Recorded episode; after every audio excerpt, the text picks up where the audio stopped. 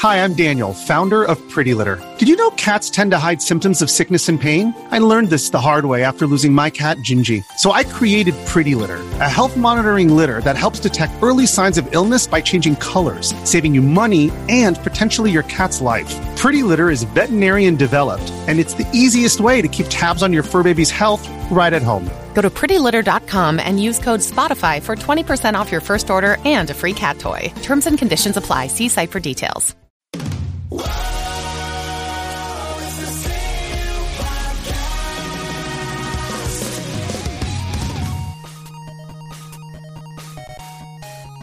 Welcome, everyone, to this solo Pat edition of the completely unnecessary podcast for Tuesday, August 20th, 2019. Ian's on vacation. I'm Pat Contri. I'll be your host for the next 65, 70 plus minutes talking about things like the 30th anniversary of the Sega Genesis, the new Intellivision Amico trailer, a new Masters of the Universe series announced, my return to the flea market after nearly eight, nine months, uh, a Q&A answer, Patreon poll topic, etc., etc., etc. What's been going on? Uh, the Super Nintendo book's being printed. That's great. They are they're hand drawing them now. Uh, it's being printed right now. I have to approve the prototype covers since the book is so big. Um, they have to like mock up a cover size for some reason. That's interesting. I won't bore you with the details, um, but you can uh, you can pre-order it at ultimatesnes.com. Uh, the NES book is also back in stock right now on Amazon, and the pre-order should be going out uh, this week as well to the people that pre-order that. And you can go to the same website, Ultimate SNES or UltimateNES.com. I own both of those domains. Ha ha ha. Other than that, you can also uh, pick up the the digital uh, Super Nintendo book as well for a for a price, and you can and you can see what the hell I've been working on the past two years with my team. And and uh, congrats and thanks to them, uh, my team of 10, 10 writers slash contributors that helped me uh, put together the book.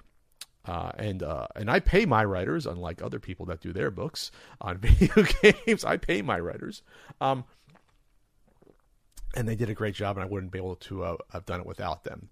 I, I, I, can't write the same amount of, of, reviews like I used to in the past, but it's good to be at the end of the of the line there and getting another book out there. And I can't appreciate it yet because it's still sort of in flux. It's good to see though my, my writers, uh, the team, uh, being very happy that the book is coming out, happier than I am, which I guess shows a little bit of my sociopathy, but also the fact that once you're when you're so uh, entrenched in, in working with something and, and, all the time and money and effort to get something produced, it's hard to divorce yourself from it and, and take a step back and appreciate it.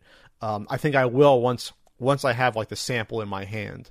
Uh, I'll be able to, like that happened with the NES book back in 2016. Once I had the sample in my hand, I'm like, wow, this is a real thing. It's still not it's not real to me yet until that happens. Uh, so we're closer to, we're closer to that day though, obviously. Um, so yeah, I'll have it at Portland Retro Gaming Expo for sale, and it'll be shipping out uh, to backers in October. At this point, I wish it was sooner, but it's a it's a big print run, and it went about six seven weeks behind schedule uh, due to, to, some editing issues, uh, due to some uh, things that had to be rewritten and other uh, things like that. That had to be asset creation, blah blah blah blah blah. Uh, yeah, nonfiction's fun to put together, and we'll see what what the next book holds uh, later in the year, I'll probably make an announcement on the next book. Uh, what direction I go, one of one of two consoles. It's like neck and neck, which one to go for first versus the other. Uh, we'll see. It'll be, it'll be a, fun discussion. I'll, I'll, probably ask on the show which one uh, to do and put up a Patreon Patreon poll. No, put up a Twitter, Facebook polls to see what people will be interested more in, which of the two consoles. So um, thanks again for everyone who pre-ordered, and um, it, it's it's good to know your work is you know your efforts validated, obviously, especially something that takes so long to do, and people still read. You know, when the first book came out, people were like, "Oh, people are going to want that. It's all online." It's like, no, well, this is original writing and it's good quality and it's good work from people that are very good at what they do, very good at that at that 16-bit stuff. Anyway, so today is August 20th, 2019. and uh, that shouldn't be a day that means anything to most people, unless you have a birthday or anniversary, or unfortunately lost a loved one, loved one on that date. But for me, um, there's a there's a meaning there's a meaning to August twentieth, um, and especially August twentieth, ten years ago. August twentieth, two thousand nine, is when I moved out to uh, sunny San Diego. Um, and it didn't really hit me until like a couple days ago when I was at the flea market, and I'll get to that topic later. That's going to be its own discussion about me at the flea market for the first time in like eight, nine months. Um, what's changed in my life in the past 10 years and how I've grown as a human, as, I, as I've developed as a man over the past decade, and how radically different my life would have been had I not taken the plunge and, and taken the, the calculated risk to move out to San Diego 10 years ago today. You know, give or take a couple days for leap year. Yeah, yeah, yeah. 10 years ago, symbolically. Pat, you're off by six days according to the Gregorian calendar. Yeah, okay. Anyway, um, so in 2009, you know, it, it was um, the, the recession um, had hit the year, the summer before. We just had an election. Um, my job was running me ragged. My my my I don't talk about my job too much because you know everyone's had bad jobs, uh, but my my office job was getting worse and worse year after year.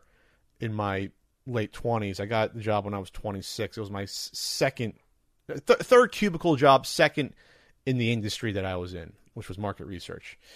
Um, and it was fine for like the first year, and then it was like any other job where they decide we want to increase our profit margin. So when we lay off people or they or they quit, we won't replace them. So more and more work will be given to you. So in 2009, I was doing the work of at least two other workers, if not two and a half, because I was competent and I could move quickly and I was efficient. And that's not rewarded in a lot of office jobs. A lot of times you're punished. A good company will reward you with with a, a better position, or they'll recognize you. Uh, they'll, they'll, give you, I don't know, a bonus every year, or they'll pay you more. In theory, that's what a good company would do to recognize your talents. But it didn't happen here. So it, it was probably because of all the crush of that. And I just started doing Pat the NES Punk uh, videos, um, you know, less than a year before. I uh, decided to move um, out here. And those NES Punk videos obviously were just goofy, and they were just a hobby. The Mario Ball video Mario Ball. Who remembers the Mario Ball contest I did? Um, I actually did the contest, and I, I I, mailed games to some people who won that uh, back then. It was an experiment. It was just a, an outlet. It was fun. It was creative. But I decided to move because my my job was just killing me. I could keep the job, but go from like a managerial position to just doing the grunt work, which I was doing anyway. I was doing both manager stuff and grunt work at the job. So I kept my same salary. They just sort of they docked me like my position, which I didn't care. And I moved out to San Diego and I gave it a go, and um, and it was the best decision I made because even though at, at first it was rough and it was sort of like throwing yourself into a, a, a new new culture, San Diego is a lot different than New Jersey. Um, it cost about this roughly the same amount in 2009. Nowadays, San Diego is probably more than New Jersey by like 15%, 20% more to live here. Uh, but it was about the same back then, especially with with the housing crash. Um, you know, costs came down for across the board, across the nation for everyone. So I could afford to get the condo. I wouldn't be able to afford that. There wasn't the housing crash. I would have no money. Uh, I wouldn't be able to afford the down payment uh, to do that, let alone the mortgage. But I came out here. Timing was right, and um, I found what what I thought was going to be, you know, someone that was a true love, or at least some love, and that didn't work out. That was relationship, but that's a, that's that's a tale as old as time. But you know, I, I sort of grew as a person. Uh, I I figured out what I really valued in life. Yes, the game's on the wall. Yes, I value that. But I mean, like just personally, what I value, the type of people I want to be around. I, I have made some good friends uh, since I've been here. Um, you know, met Ian right right. Well, I met Ian before I moved here. A year before I, I moved here, I met Ian. But you know, I I I, I cajoled Ian into being my friend. I, I persuaded him and I've talked about before in the podcast how it was always easier for me to it was it was always more difficult for me to become friends with with a with a guy versus a versus a woman. It just was, and it still is. So I cherish those friendships and the, and the friendships that uh, a lot of friendships from from from I've gotten from uh, the internet and from YouTube and meeting people uh, at conventions and and colleagues and and that probably wouldn't have happened if I didn't move because moving gave me sort of a, a um, a, a not a reset of my life. It gave me I, I guess like a soft reboot. It was like a soft soft reboot, like Force Awakens. Got a lightsaber in the gut, but you know you got a new generation of of of heroes, and it, it just uh I don't know. It was something new. It was just something new and different, and obviously not everyone has that option, but it, it, it taught me that you shouldn't be afraid of at least thinking of taking a, a, a chance while you can um, and that could not, not necessarily have to, has to be for moving across the country, but uh, trying a new profession, trying a new hobby, doing something, your, getting yourself out of your comfort comfort zone.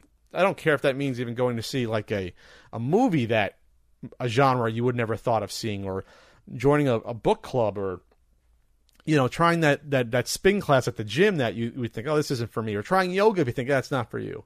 I mean, I thought yoga wasn't for me, and I started doing it in New Jersey before I even got here when yoga wasn't really a thing out in the East Coast. I was like, eh, yoga, that's for girls or whatever. And, um, and just doing things to sort of expand your horizon. So that, that's the biggest, I guess, lesson or takeaway from, from the experience is that the move literally expanded my horizon to a new, uh, new coast. but it just, um, I don't know. I, I, I didn't want to be afraid of taking the chance and trying, and and that was before you know YouTube and well YouTube was I was doing it, but it was, it was purely a hobby, putting out a video like once a month or once every five weeks. You know, it was it was just a weird hobby. It was for most people back in 2008, 2009. You know, that was before I was affiliated with any website. I hadn't joined Retroware yet. Um, I think, yeah, I posted a Screw Attack, I posted a game trailers, things like that. I wasn't officially affiliated with them before I. This is before I went to any of those conventions. My first convention was uh, Screw Attack. It was SGC 2010, um, or was it Magfest? I think it was. It was at SGC. Then it was Magfest 2010. I think it was. I forget. It was one or the other. Anyway, um, but then yeah, the my life sort of expanded, and you know, I met people, new friends. Um, and things have been better. It's it's never perfect. Making a big change is never perfect, and, and even if life is better, it's never perfect. No life is, but um, I'm just happy that I made the decision. And ten years, uh, ten years flies by. It uh, it didn't fly by for me. Oh no, it didn't. I think the first there was definitely like a two or three year period in there that felt like it, flew by, especially after I first moved there. Um, it was like two year, three years later in my condo I was like, oh wow, this doesn't feel like I've been here that that long. It feels like a year. No, it feels like three years already, and already things had changed, and I noticed changes in myself and my personality, and um, definitely not as crazy as I was even five six years ago. But uh, ten years ago, I think I was more of a maniac, and and that and that was because of um, I think mental health things going on, um, but also uh, my job was just the stress was killing me.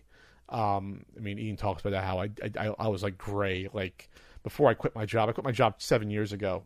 Uh, you know, working not just fifty. Yeah, other people work fifty-hour work weeks or fifty-five-hour work weeks, um, but it was not necessarily the time. And, and the average is honestly probably about forty-five hours a week. It wasn't fifty-five every week, but there was like weeks of time where it hit fifty-five hours, sometimes sixty. And it wasn't the, the number of hours that killed me; it was the stress of the of the time. It wasn't like just like, oh yeah, you know, it was like easy sixty hours. It was tough, like um, crunch time 50 60 hour work weeks. And that's what killed me and, and responding to clients on deadlines. Uh, deadline client driven work is the worst of all because like it's not up to you. It's up to you know you have to do it. Like there's there's no excuses. You got to get the work done or you're in deep shit. And that's what my job was. But whatever. It's fine. It's in the past. And I actually like a few of the people i worked with Half of them I don't, but I like some of those people. I think I should go back to New Jersey and, and visit them. That'd be funny. Be like, hey, remember Pat? Hey, hey, Pat, what are you up to? I think a few know that what I'm up to. They they've gotten wind of it, or they've at least recognized me through someone. And I think I've heard from a couple people that yeah, yeah, it, it's kind of weird that they know I've become. I think one of the pe- people saw me on Pawn Stars, um, and probably looked me up after that, or or saw me on Spike TV. Anyway, what was I going with this? I'm kind of rambling right now, but um, I just think it's uh, it's funny that how much has transpired in ten years. Uh, and anyone, and, and, I'm not the only one, but this is my anniversary date is August 20th, and I'll never forget leaving New Jersey. It was, I mean, New Jersey in August and July is awful in terms of the heat, the humidity, and that day I left, I'll never forget it. All my stuff was already already moved out. It was on, you know, my car was gone. Even this is before Uber and Lyft, so it's like I had to walk to like the local Chili's to get something to eat. And I think I hung out with a girl I was friends with uh, that night, and I had nowhere to sleep I had all my luggage with me. I probably should have called a. Honestly, I should have called a. This is even before smartphones, 2009. Not people had smartphones. Yeah, so I couldn't just like say, "Oh, Lyft pick me up, take me to a hotel, or take me to the airport." You know, the night before. I should have done that. Honestly, um, I should have just went to the airport the night before. But I wanted to have like one last night. I, I slept on like clothes I had that I was I packed on my fake wood floor, my on my garden apartment in New Jersey and uh, sort of just reminisced and thought, oh, I'm making a big change. Did I do the right thing? It was it was hectic to pack all the stuff and move it. Not nearly as hectic as it was a year and a half ago uh, to move because my game collection is like four times, five times the size it was before. Uh, my game collection was was cute and small in 2009 compared to what it is now. Jesus Christ, God, it's probably 20 percent of the size, um, maybe less. Uh, but I slept on the clothes on, on the. Then my next door neighbor let me sleep on her on her couch uh, that was nice of her too. As I said, I, I know where you know I should have just went to a hotel um, and done that. But I was like, I was weirded out. I was different ten years ago. I didn't think as clearly as I did now. Uh, and then uh, I never, never forget that morning when I when I got the cab. Uh, I, I, scheduled the cab to pick me, up, take me to the airport, uh, Newark, to, to, get me to San Diego. Uh, how awful it was when I stepped on outside. It was like hundred percent humidity and it was like one of those things where you were in just instantly you feel wet and drenched going outside. Like 90 degrees but 95 100% humidity. And i said to myself i am not going to miss this. And i haven't. I've, I've, missed the pork roll and the diners and uh, you know the, the leaves turning color. I missed the fall season the autumn's my favorite season. I missed the jersey shore but i didn't miss nearly anything else from my, my time there and it was time to move on and i'll never never forget coming off the plane um, and the, the doors swing open, the automatic doors in San Diego Airport, and it's like wow, it's like fresh, cool air with no humidity. It's like the, like an air conditioner. And I said to myself, wow, I think I'm home. This is my new place, and I'm, and I'm I think I made the right decision, and I think I did. Um, and I, I was careful, pl- carefully planned, and I made a business deal before I came out here that gave me the money to um, to get the uh, the down payment for the for the for the condo here, which I never spoken about. So there was a lot of things that had to happen, like domino effect, for me to get out here. But um, yeah, I'm just grateful and thankful to uh, that I'm here, and I'm grateful for life. That's not something I say too often. A lot of times I, I'm cynical, but I'm just happy and grateful to be in the place where I'm at. And thank you for following me along on this journey the past 10 years. I appreciate it. I, I couldn't be doing a dumb podcast right now and have you listen to me unless there's someone for me to listen to. I'm not just speaking into uh, to a, to trees in the in the forest, right? If, if you yell in the forest, does anyone hear you? I, I guess not technically, unless there's some squirrel around that's trying to get some sleep or some bear that wants his next dinner. But thanks for uh, being along this journey with me, and and more fun things to come out in San Diego before I have that uh, mid uh, midlife uh, crisis in a year or two and then move to Wyoming. And it'll be Pat podcasting from ranch country, the country ranch. That'll be me with my horses and, and, and cows and, and steers. All right, moving on to the first topic. I'm doing a podcast, right? Yes, without Ian, who's still on vacation. I am. Um, so this was uh, news out of Missouri. Unfortunate news of uh, what's probably going to be known in the future or now as the first major video game uh, theft, heist, the first video game heist that has occurred. And this occurred with someone I just met um, at this point two weeks ago at Missouri GameCon. So it was Missouri Game Store Trade and Games had estimated over $100,000 of rare games stolen located in Fenton, Missouri, founded in, in 2002. Um, not shocked that something like this has occurred. I'm just surprised it happened this quickly after all the latest news in the past literally couple of months, few months. News of the hundred thousand dollar, you know, sold private auction um, Super Mario Brothers, and then it was nationwide news with this sealed Kid Icarus for nine thousand dollars a few a few weeks ago. Um, you have a Kotaku article that I had a symposium on the last podcast for forty five uh, minutes, and so now the average person, the lay person, knows that this is big money, and we are almost ten year ten years removed from the almost nationwide news of the of the ten thousand dollar, nine thousand dollar stadium events being found, the box, boxed one that was major news when Yahoo uh, Yahoo auctions when Yahoo did the article on it. It was an eBay auction, and they didn't know that there was stadium events in box that was worth that much money. It went for nine thousand dollars. Yahoo did the did the reveal on their website. The news article, all of a sudden, everyone's like, "Oh, this is gold."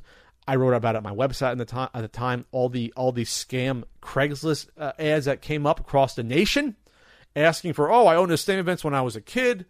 Uh, can you, if you have one, I'd like to own it again, or my or my son had one."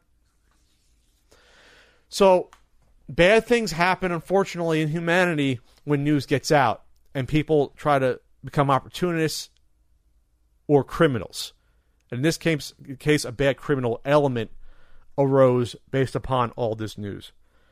And uh, the owner, uh, Jason, from this from uh, Trading Games, uh, I spoke to him on the phone at, uh, for like a half hour yesterday to get more background, and um, hoping that insurance can cover the loss of all these items.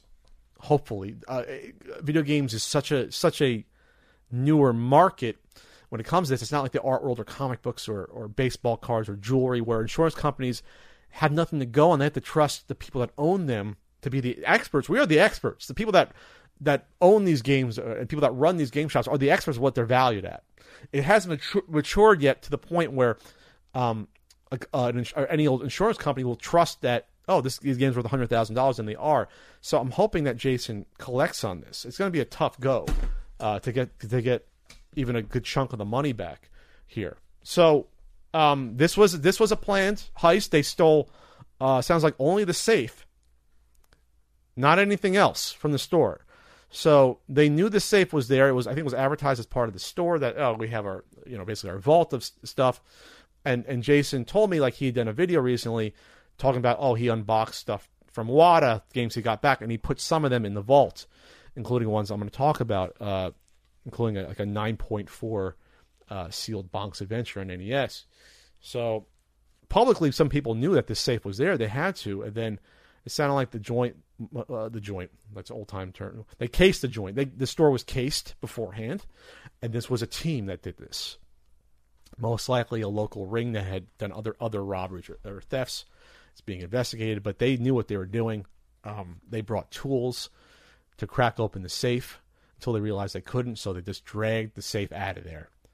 The whole safe.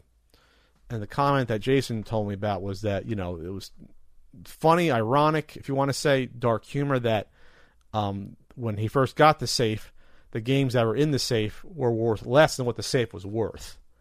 And this is how much the hobby has transformed the past 15 years. And Jason's had this store for about 20 years, the uh, trading games. Um, so, yeah, he sent me this message on Facebook before I spoke to him. The old running joke was I spent two thousand dollars on a safe and filled it with 150 or so games. In the early 2000s, the safe was worth more than the games. He says you can quote me on that. The value on the list, according to price charting, is almost 85,000.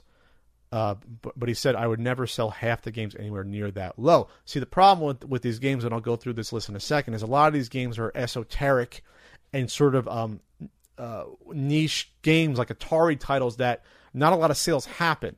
So it's harder to price games like that out because sales aren't as regular. So price charting might be off, and price charting doesn't include a lot of private sales. I think they they finally include some. I talked to the owner a couple years ago, recommending via email that you should include as many private sales as you can, especially for rare stuff like NWC carts, where they may not happen on eBay. So the value on eBay is going to be a lot lower than because of the, of the, the real the real market in private sales. So I think that's starting to happen, and that's what like price guides have done for like comics and baseball cards things like that. They they try to look at go to shows and know what's happening with private sales as well because that's a chunk of it, uh, not just eBay. Uh, yeah, the big one was a Bonk's Adventure, nine point four. Uh, price charting was around three thousand on Seal, and of course, no sales data. One with a grade over ten thousand, maybe, but I can't put that in my claims. So I got more detail from, like I said, this was uh, planned. They knew what they were doing. There, there, was an alarm. They disabled. I think they disabled a video camera, um, and they got in and out before police response uh, c- could get there. Um, the list of stuff, and the word's been out on this, uh, but have to do my due diligence because obviously I'm also reporting on it here as well. Uh, the list of games was posted on Nintendo Age and I think on the website by Jason. Uh, I'm not going to go through every single one. I'll go through some highlights here. Um, and they're all pictured. He said all the, the good news is that these are all pictured. And he had a book that came out, classic '80s home video games, that came out I think over 10 years ago. That he took pictures of all these games. So that's all the evidence. Besides, I'm sure for the insurance company, like taking you know if he had a video of them, but he took a picture of them all, so he can identify even all the boxes of these. Um, these are all box complete unless noted, and then there's stuff here that's uh, that's hard to find. Uh, Sword Quest Waterworld, um, a Quadrun, loose and new, flat on open box, very unique. Gravitar, Gremlins. These are the ones off my head I know that are hard to find, at least even loose. Spy Hunter, uh, Tapper, uh, Cakewalk. Let's see. I'm not an Atari expert, so I'm probably going to skip some of the ones that are probably the bigger ones that are worth a lot of money. Frogger 2, I know that's a card that's uncommon. It's probably hard to find in the box. Q*bert's Cubes, uh, Chase the Chuck Wagon, of course, uh, there. Uh, River Patrol, Miner 2049 Part 2. Didn't even know that was a game. Texas Chainsaw Massacre, Halloween. Those are tough to find. Uh, a few box Atari 20, uh, 5200 games. Um, a couple of ColecoVision games. Here's all the, the NES ones. My audience probably would know most of these. All box complete. Bubble Bobble 2, Bubble Bath Babes. That's at least a thousand right there. Hot Slots, at least a thousand or more. Peekaboo Poker, at least a thousand or more. Secret Scout, hundreds of dollars. The Athletic World Bandai. In this market, I have no idea. At least a grand for that. That used to be, uh, you know, hundred bucks, two hundred bucks until people realize what it was. But yeah, the Family Fun Fitness Athletic World's worth a lot. If it's a Family Fun Fitness, it says Bandai. I think he probably means uh, the Family Fun Fitness one. That's a lot of money. Caltron six and one that goes for you know uh, hundreds of dollars. Bio Buffet, Bubble Bobble two, hundreds of dollars. The the Bonk's Adventure WATA graded one, tons of money. Cheetah Man two is at least a thousand or two thousand dollars. Chubby Cherub is hundreds of dollars. Chiller, Color Dinosaur, WATA Slab, Contra Force, Donkey Kong Junior Math. In this market, depending upon the grade, that's even a bad grade will go for probably two thousand, three thousand dollars at this point in time at this point, if it's in decent shape, uh, it could be several thousand dollars uh, for that. Flintstones Dinosaur Peak is at least probably two grand in the box. Little Samson, uh, the same. Monster in my pocket, pocket hundreds and hundreds. Uh, Power Blade two, tons of money at this point. Probably in complete in box. That's got to be at least eight hundred dollars. Snow Brothers a lot. Stamos Carton Manual in this market easily fifteen grand, if not twenty grand. Turtles Tournament Fighter hundreds of dollars. NES joystick test cart WATA Slab 6.5.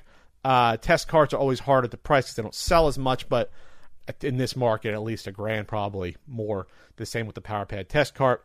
Uh, Super Nintendo all box Captain Novolin with slip sleeve new. I think that slip sleeve is what will make that worth a lot. I think that's one that's harder to find. Uh, Gani, a lot of money. Final Fight Guy, that's worth several hundred dollars in the box at this point. Noah's Ark, the same. Three Ninjas Kick Back, it's worth a ton of money at this point. Uh, let's see. And then there's a, a few other uh, Sega CD games like Space Adventure uh, and Snatcher. Snatcher at this point, seven hundred dollars easily at this point, easily. Uh, then a few Sega Genesis games that are WATA graded. Uh, Starman uh, Carnage, Maximum Carnage, nine point five. Doom Troopers, nine point eight. So even I didn't talk about like even a, a third of the Atari games. Just those NES games alone, eyeballing them, that's like forty grand right? Probably 40 grand just from those NES games, if not more. Just from the, you know, the Stadium Events and Carton Manual. I said 15 is probably 20. The other stuff is easily 20 grand on top of that. So 40 grand. And then the other stuff, I'm going to trust them. I'm, I'm trust Jason that this stuff's worth easily $100,000. So this is a massive, massive uh, theft.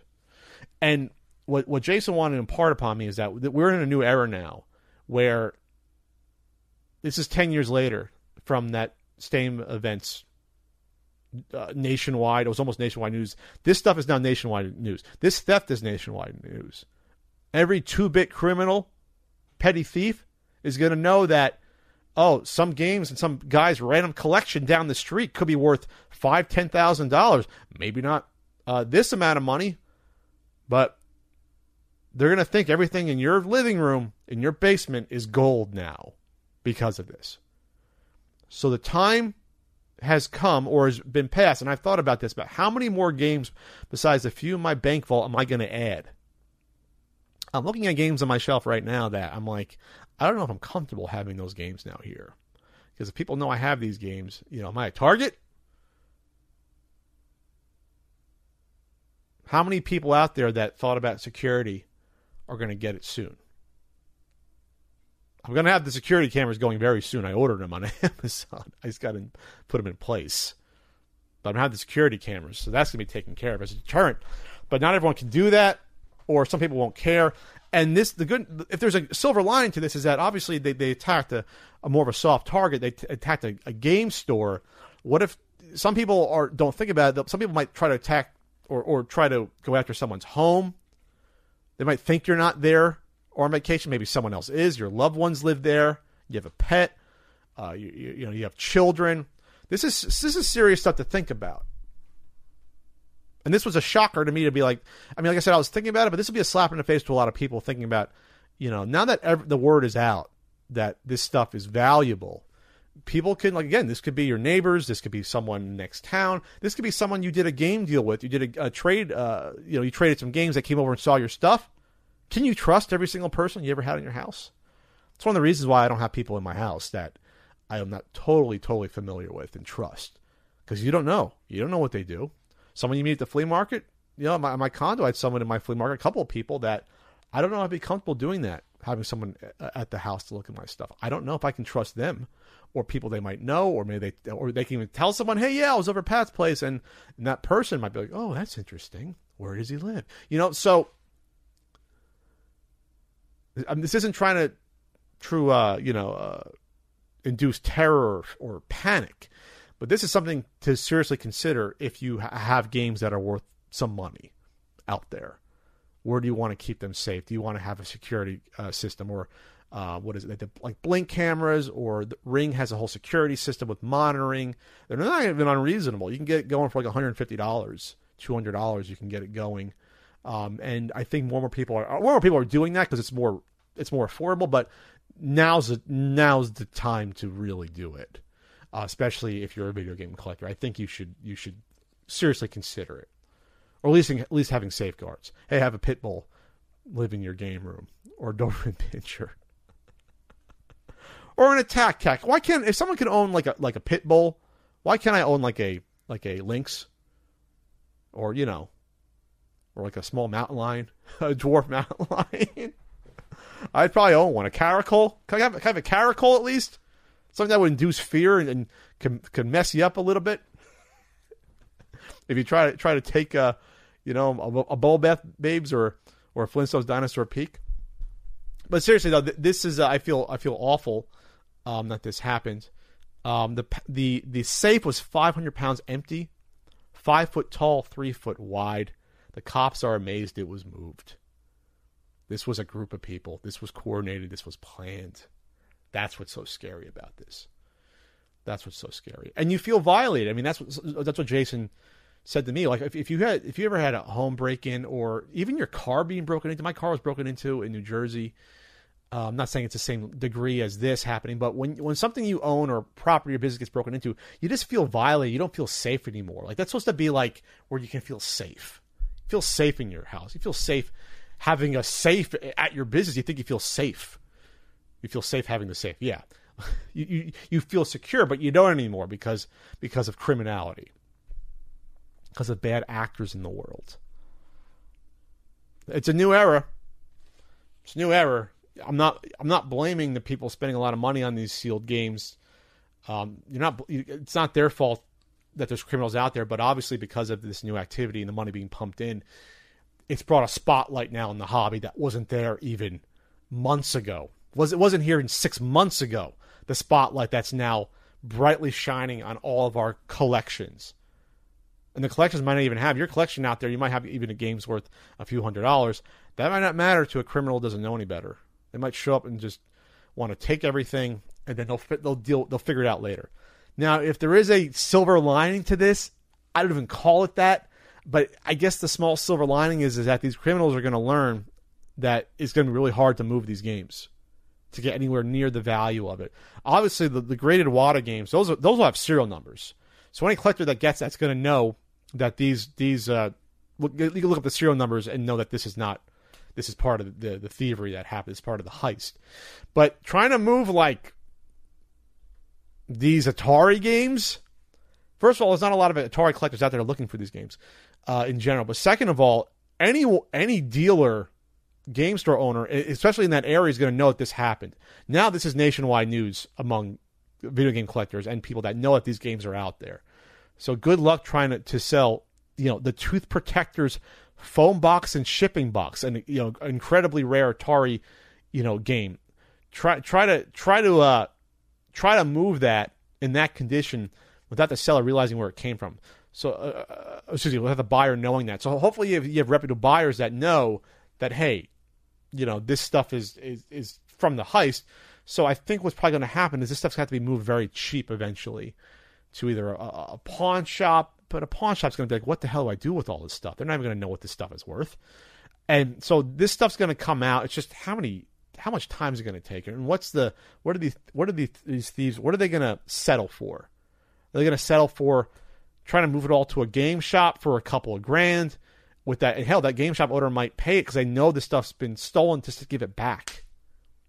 Just to give it back, and I think that's the scenario that's going to play out with a lot of this stuff. Is going to they're going to have to sell it for like pennies on the dollar to people that know it's stolen, but that people that people are going to want to recover it for Jason.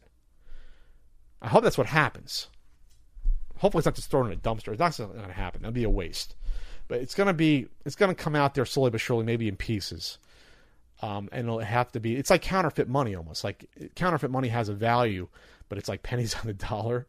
People know it's counterfeit. It's hard to move and to get rid of. And um, I think it's going to happen the same way here. Uh, but I, I, wish Jason well.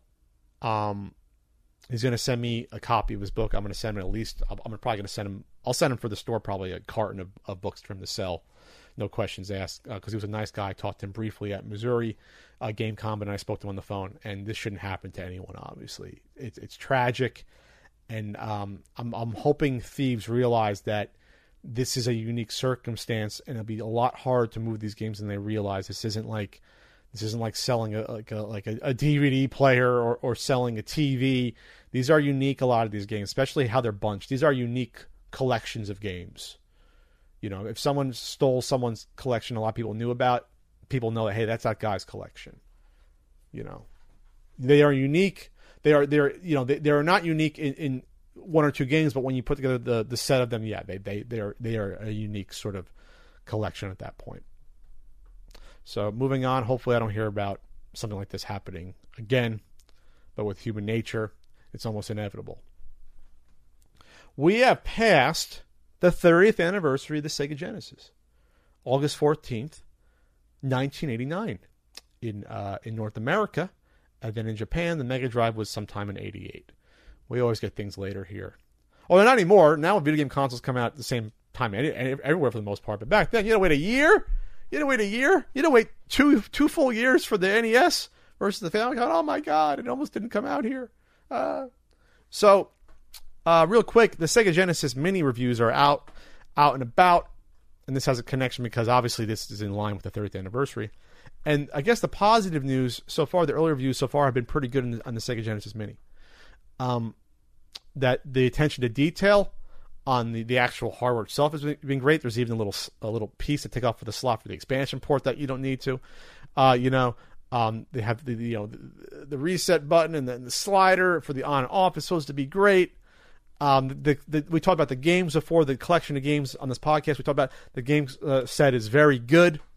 Um, so there's no complaints there for most people about what's included, and that the emulation is done by has been done by uh, M2, who uh, worked on uh, like some of the the, the, the later um, releases on on uh, digital stores and on on on the iPhone. So the emulation is supposed to be a lot better. Um, the from what I hear, the the sound is a little bit off. From I think I've heard the sound could be a little bit off on the emulation in terms of the timing. The good news is that that's a firmware fix that hopefully they'll release, and this isn't coming out for another month. So hopefully, I don't know if, if it's too late to fix it on their side before they manufacture and get them out there. You hope so. I was not sent the re- review unit. I was offered recently um, after these reviews are out, so I will probably be sent one and we'll talk about it at least in the podcast. If I don't do a full video review, it's kind of hard for me to do full video reviews due to the amount of time and effort that goes into it versus my schedule at this point. But check out uh, uh, the one here listed on on the article, uh, "My Life in Gaming," and I met those guys. Well, I met them before, but but uh, uh, at uh, Long Island Retro Game Expo, I trust them. They are the authority here. They did an hour. Oh no, they did an hour review of the M2 Complete Works uh, that that came out uh, earlier in the year. Uh, did they also do a My Life in Gaming? That I did they do a review of the, the, the mini here? They did. Okay, so check out. I'll link the the review uh, for My Life in Gaming uh, for their review of the Sega Genesis Mini. Seventy thousand views already. I would I would trust them uh, in terms of the emulation quality and the the you know the audio versus video obviously this is not, not going to be perfect. This isn't an FPGA. This is not you know an old console that's been modded, you know, to have RGB out and things like that. But for the mass mass consumer world, this sounds like it gets the job done. At what is this? Eighty bucks, not a hundred, like the disastrous PlayStation uh, Classic. Eighty bucks is a great price for this. I wish the the TurboGrafx Classic was only eighty bucks. Uh, it's eighty bucks, and the good news is that this isn't. A, it's obviously this is a lot more attention, detail, and care than the AtGames cash-ins that they did year after year for like seven, eight years. So, um, yeah, I was thinking about buying one. Literally a day before, I was emailed saying I was going to be sent a review unit. I was thinking about buying one. Pat, you're a hater of the Sega Genesis. No, I'm not. The Sega Genesis is a very important. It, it's you know I tease the Sega Genesis, very important for video game history, obviously. So I want to talk about like just my uh, well, first, why this is a Sega Genesis important? Um, check out the video game years clip that uh, was edited by I think Joe Redifer. I'd remind him of a couple of points that I'll bring up here that he put he put in the edit.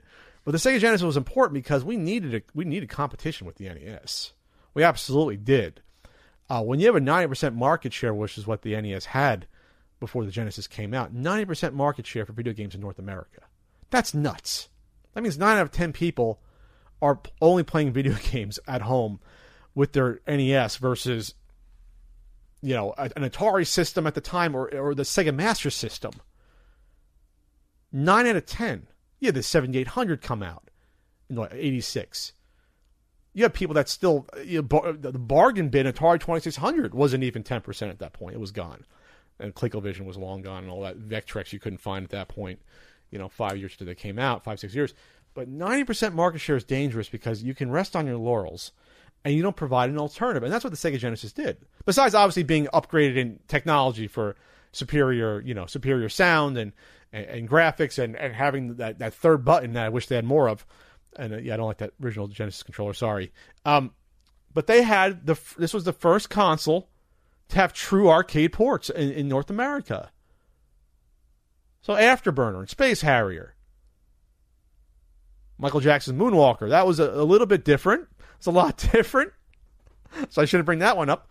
But you had you had arcade quality games. Altered Beast, the Pac-In originally was an arcade quality game that you played at home. So first seeing that at my friend Billy's house, I was like, "Wow, this is something. This is this is a step up. This is the teenager, young adult console." So for that first year and a half, almost two years before Sonic came out, Sonic came out in the spring of '91.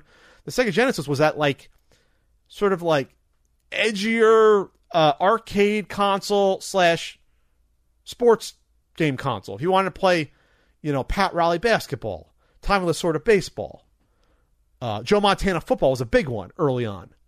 Um, that was that was what you wanted to play. Couldn't compare the NES couldn't compare to that in terms of visuals and audio. Gameplay, yeah, I'm not saying yeah, Tecmo Super Bowl is a great game, better than any football game that came out earlier on the Genesis. Um, but people were like, "Wow, I want to see 16-bit graphics." That's just the way it worked uh, there. And remember, this was a, a full a full two years before the Super Nintendo came out in North America as well. There was a big head start versus the Super Nintendo. So they captured a lot of audience. My friend Billy had one down the street, and Kevin had one. He also had an NES. Rich kid, not rich kid, but his parents had a little bit of money, so he had an NES. He had an NES, Game Boy, and a Genesis. Pat had an NES, and he had a TurboGrafx that he had to win in a competition. So it was, it was like I didn't buy it. My parents would never bought me a TurboGrafx. But um, so the Genesis, I kid it, but but you you need an alternative. You need like the more adult console. You needed people to buy the Mortal Kombat with the blood code in order to get Nintendo off of their kitty kitty platform in order to say, oh, we realize we screwed up, we're losing market share, we have to include blood in games and, and have violence. You needed that to happen. You needed competition to push that with the Sega Genesis. You needed to help innovation happen. You needed it. Without the Genesis and Mega Drive, maybe Nintendo wouldn't have come out with the Super Nintendo as quickly slash Super Famicom. You know, two years later in, in both continents. 90 in, in Japan and 90, 91 in, in North America. You needed that to happen. And obviously, it has its own legacy of great games that I won't get into, so I'm not the biggest Genesis guy. But hell, I did a review of The Haunting. Pat the Punk reviewed The Haunting. A game like that would have never have come out in the Super Nintendo, even probably after they you know, allowed the violence to happen. It was probably still too out there and weird uh, for that to happen. The Haunting, but it, but it came out on Genesis, through EA, well, back when they actually experimented and, and put out cute little niche titles like that, like one off titles. Check out the haunting video I did. One of my highlights of the Pat the NES Punk uh, uh, library of videos. But my but but it was a part of growing up the Sega Genesis. I was I was nine, ten years old when I, I started playing the Genesis. So I'm not like, you know, cute little six, seven year old plucky fat Pat anymore. I'm a little bit older. And um so I remember going to Billy's and playing, you know, Sonic we didn't play that much, but we played some sports games, played some Alter Beast. Um, we did play actually we did play Sonic, but we played like a lot of NHL games, a lot of Joe Montana, and we would be listening to oh wow, Pat really became a man. Uh, good thing Billy had an eclectic music taste because he blasted Queen. The reason I still love Queen today was influenced from, my friend Billy, Prince, NWA, and Two Live Crew. So picture picture Pat listening to all these different uh, we'll just say vastly different artists. NWA, Prince, Two Live Crew, Queen. Um and maybe some ice Ice-T thrown in there as well. I remember yeah, I remember Cop Killer being played when I was 10, 11, 12 years old, playing Genesis while you're playing like NHL 93 or or 92, you know, you know, or or, or, or was whatever, NHL hockey. Playing these games and listening to that blasting in the background, Pat's like, okay, yeah, I'm trying to groove to this. All right, all right, I'm not, I'm not totally comfortable listening to this.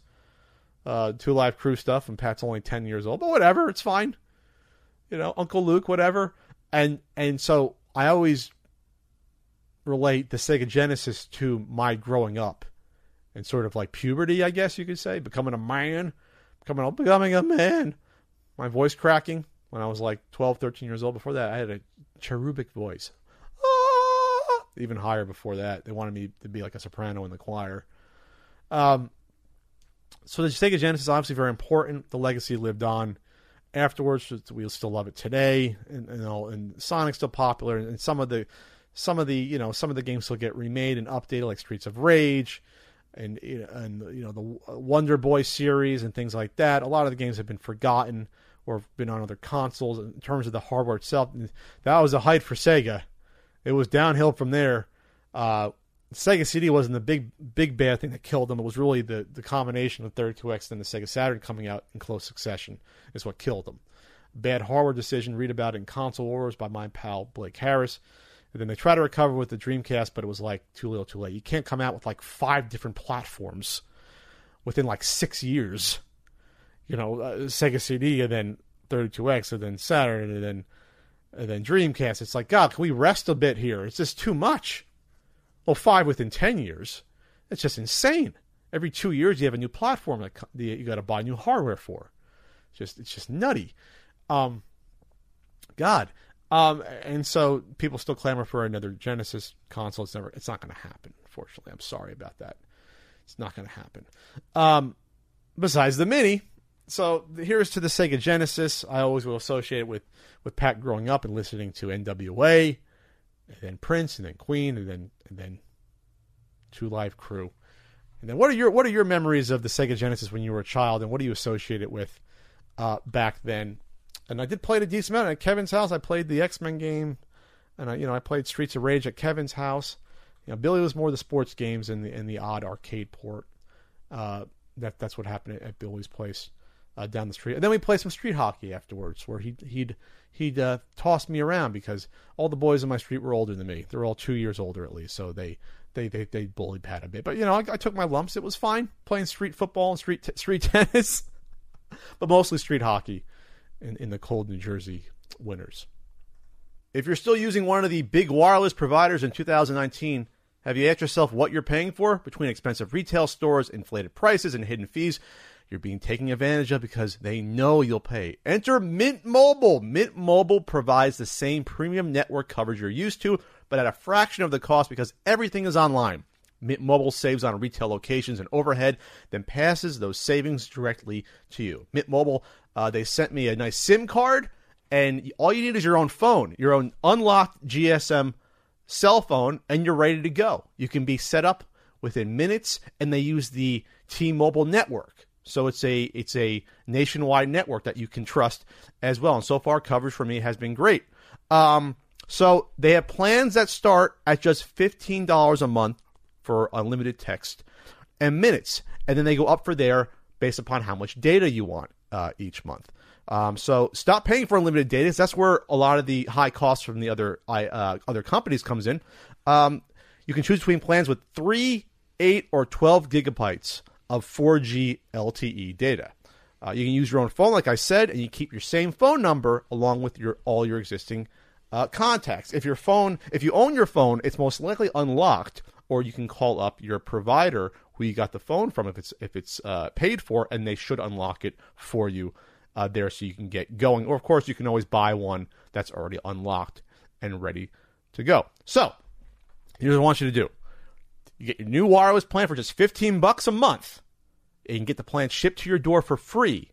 You get the SIM card and you get everything you need to get set up. Go to mintmobile.com slash CU podcast. That's mintmobile.com slash CU podcast. Cut your wireless bill to 15 bucks a month at mintmobile.com slash CU podcast. All right, uh, a, a, a, uh, a, Masters of the Universe series was announced. This was kind of surprising. At PowerCon this past weekend in Anaheim, my pal Pixel Dan was there because um, he's a big guy in the community for Masters of the Universe. He Man, you say He Man, it's He Man in the Masters of the Universe. Masters of the Universe is just a name for the whole set of weirdos like Beastman and Merman and Men at Arms and and all the toys I grew up with, and you did too, and and and Teela and Evil Lyn, and of course Skeletor, and Orko, and and what the hell is the what the hell was the cat called? Uh, the cat was always scared. Crin- Cringer, was it Cringer? What the hell was it? I should know this. I I had all the toys when I was a kid. It was like I had He Man toys from like three and a half years old, four, until um I was probably seven, and then I got out of it and then focused solely on uh, then GI Joe for a few years, and then transitioned out of that. And then Pat got too old to get toys after Ninja Turtles and X Men and Marvel figures. That was like the four toys, I, main toys I had as a kid. But I remember going to Kmart. Probably I was probably three years old, three and a half, and my they must have been it must have been because I don't know how I talked to Dan about how many years they produced the same figures, but I remember my mom bought me He Man and, and Skeletor. I said to my mom, she remembers I said I want one bad guy and one good guy. And so she bought me a Skeletor. She bought me a He-Man to play with. Came here. I'll never forget that. It's one of the memories that makes me almost tear up when she bought me those two. So it must have been late 83, early 84. Probably like three and a half, four um, that I got those figures. And I always loved the He Man figures because He Man, you imagine yourself being a man and muscles and rah, steroids and and the characters are so wacky. They're very specific, all the characters. Like Trap Jaw. He's a guy with a trap jaw. And weapons he switched out. Many faces. Had multiple faces. Merman was a was a mermaid man. Beast Man was a beast that was also a man. You know, very specific. Skeletor was a skeleton. Man at Arms had a, well, he was a man that had arms. That one didn't make sense. Uh, you know, so so it was very on the nose for for learning about good versus evil, and I guess that's why it's most popular like '80s toy thing that's still going. I mean, they still make so many toys. Yeah, Transformers probably as well, but I don't know. And they've had the movies with Transformers. I, I but He Man, I don't know. It evokes something still with with. At this point, you know, if you're if you are a He Man fan, you're probably in your 40s by now. You got to be at least late 30s because He Man Zenith was like 83, 84, 85, and then by like 87, the movie came out. By that point, it started to die out. So early to mid 80s, let's just say 85 was like the top of the He Man. You know, like when they had Snake Mountain and things like that. 85 you know, that's probably like the zenith of, He Man. That's 35 years ago. So you're like five years old. You're 40 now. We'll just say the tail end of the 80s. Probably the youngest hardcore He Man fan that existed back in the 80s. You're probably like 35, 34 at this point. You know? Um, so He Man's beloved. And they, and they, and they had that series in the early 2000s that people liked, didn't take off. Um, and then they had the Netflix She-Ra come out that's gotten rave reviews. Uh, never mind the fact that uh, fucking weirdos on the internet were complaining that the, the new She-Ra wasn't fuckable enough, even though she was a teenage girl.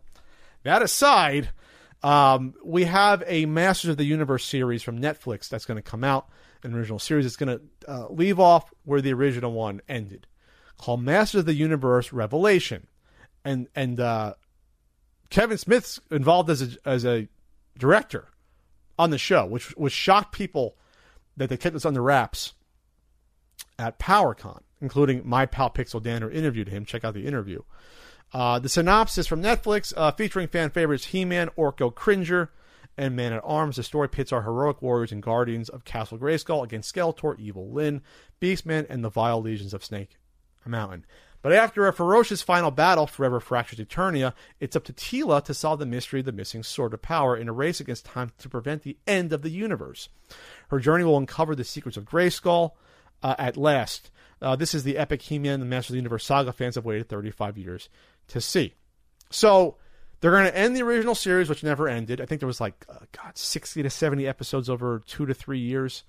They did a lot more episodes back then, like like like like GI Joe, like the the third season, the first full season had like dozens of episodes.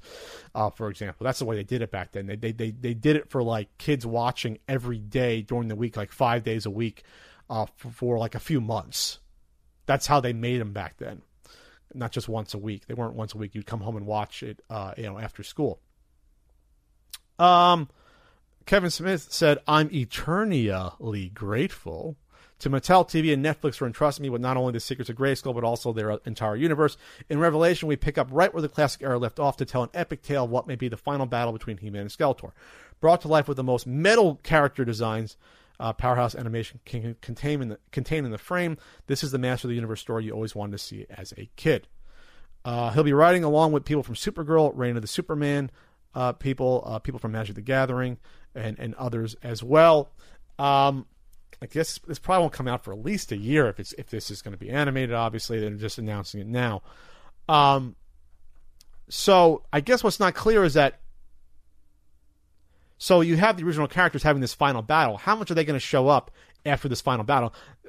I think this is going to be analogous, analogous to um, to the Fuller House show, where like the first episode was a total um, reunion where you had all the characters there, and then it spun off into uh, just uh, DJ and Stephanie and the annoying neighbor, and just focusing on those characters, um, the female characters by and large, while, while the other characters were gone. This sounds like something similar where you're going to have probably a couple episodes to tie up the story, and then Teela's gonna uh, be the main character going forward. And everyone loves Teela. That shouldn't be an issue. I, I had her as a kid. I, the snakeskin, the snakeskin uh, outfit. Oh, it did something to five year old Pat as a kid. Oh, look at Teela's long legs. They made the legs long on those characters. They, you know, they they, they were like toned aerobic women uh, for us kids. Uh, Teela and Evil Lyn was the same mold, but uh, Evil Lyn was yellow skin, a little jaundiced. But uh, you know, Teela and Evil Lyn, they got some nice long legs on them back then as a kid. You know, just, just saying. um, so I think that's the way this is going to go. You'll probably have He-Man and the other characters show up, but if there's going to be a final battle, I'm, I don't know. Is this going to be like how the Transformers movie had like all the robots killed off here and like willy nilly? I hope not. I hope they keep the tone, maybe they'll mature it a little bit because the 2000 early 2000 was a 2002 one was like a more mature He-Man. I don't know. I I want to say more mature, but you want the goofy family friendly tone of the original. Uh, maybe it'll be somewhere in the middle. I have the feeling it'll be probably somewhere in the middle. They'll, they'll keep a goofy tone, but make it a little more serious. Like if GI, if, if like like if GI Joe came back on, and they redid it, please have a new GI Joe series. It's been so long, and and please have a GI Joe series, uh, continue on where the movie ended because there was a there was a plan for that. The freaking one, the Dick series stunk. Please continue GI Joe after the movie. Please, sorry, I'm begging you, Netflix. Anyway, if if GI Joe came back, it would have the tone of the original, but they would have it be more mature with more like Joe's being hurt and or killed every now. And I think they would do that. We'll see. We'll see if Merman takes an axe to the face or if you know Skeletor you know gets run through by He Man's sword. You know, we'll, we'll see. It'll be interesting to see. Interesting to see. So I'm happy for, for Pixel Dan because he loves He Man stuff more. I mean, I like He Man, but he loves He Man, obviously. And by the way, he's got a book coming out. He's got a certain He Man toy guide coming out through Dark Horse, officially licensed, that he's working on for years with his partner.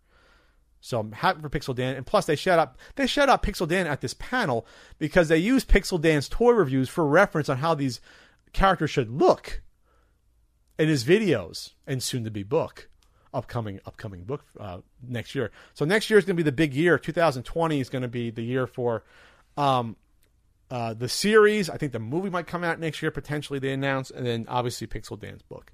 So I'm very happy. I'm very happy for Dan. Um, very happy for him. One of the best guys in the world, and um, you know, this is like his dream come through, true. And I guess they kept this a secret to everyone. They, then they uh, they announced it at at, uh, at PowerCon, and I wish I would have went. I I had, to take a weekend off. I had two trips in a row. I was exhausted from Missouri, then from Long Island. Um, so I was like, eh, I could have went, but I needed to take a break and work on finishing up some details with the certain Super Nintendo guidebook. So um, yeah, I'm looking forward to this series. I'm gonna I'm gonna binge watch them the same way I did Voltron when it first came out. I haven't I haven't kept up with Voltron though. Think they're like season five already somehow. I want to watch the first season of that. But please, Netflix, please, GI Joe series that takes place after the '87 movie, please. Um, a new Intellivision trailer came out. Intellivision uh, Amico trailer came out. I'm gonna watch it on on on the the obscenely expensive CU Podcast Tron 8000. Uh, we're gonna watch it here, uh, and then I'm gonna stop and comment on it here as I go through. Here, let's see. We'll do uh, theater mode, I guess. We'll do theater mode. We'll put the volume up, pump up the volume on here. Okay, you ready? So volume up here. Okay. There's the running man we know about. Our goal at Intellivision is to use technology to bring family and friends back together. Okay, that's they've been pushing that. We know that. Games these days have become so complicated from the controls, the complexity, the menu screens. I mean, everything about it just screams, you know, hardcore gamer. Well, I got to stop this. This is going to be a lot of the same messaging that they had before they announced this almost a year ago, um, or over a year ago, a year ago, whatever. About they, they're they're they're banking on this family, family and kids uh, familiarity, and this being easier than I guess systems that are out today. 200 million hardcore gamers. People used to play games with their families and friends, all in a room together and that doesn't happen anymore. Yeah, I, I, I don't want to stop it. It does. It does still happen, but we'll get onto it. Okay. People's fondest memories. It's like a prototype. Playing video games together is when they were with a group of people. That I don't disagree with, to be honest. Oh, you got some light prototype. Bring people together. Put them in the same room. Having fun. Can I say I, I love Tommy Tallarico's decor? I do like his throw pillows, and it's nice. and I, I like the, the, the beige walls. I'm, I'm not even trying to make. I'm not making fun.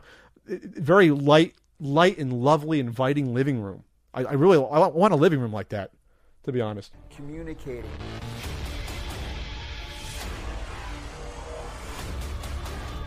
all right, different colors. We knew this was going to be a thing, and I just don't. I don't like the uh, different colors on the consoles, uh, just because that's not what you should be banking on the interest on. It should be the quality of the system and the controllers. Worry about the the uh, different colors of your console after it's out first. I, I don't think that should be focused on uh, in, in the video here. Um, no, I, different colors on the book, but I don't think you should focus on it, especially since it's gone so horribly wrong with with things like the Coleco Chameleon, where they're like, "Oh, we have ten different color shells and a clear shell," and it's like that's not what the game console is all about. That's not what you should be focusing on. Like the Nintendo Switch, you know, they had different Joy-Con colors, but the console was the same. Like I don't know, it kind of just rubs me the wrong way. Bringing back that kind of game night. Simple games. Affordable games. Fa- family? Fam- family. Oh, affordable. Oh, this. They mean the system's affordable. The, the system's going to be between two and three hundred dollars, though. Correct? Entertainment. Playing games, having fun, no matter what skill level you are. Part. Okay, motion controlled recreational sports. So I guess that means the controllers are going to have gyroscopes in it, like like a Wii motion controller or a Joy-Con. Uh, recreational. That means like bowling, I guess, and golf.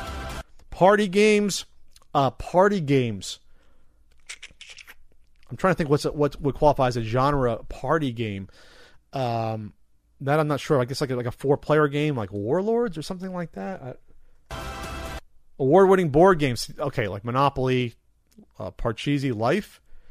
Is chess an award winning board game? I don't think did, did chess win any awards.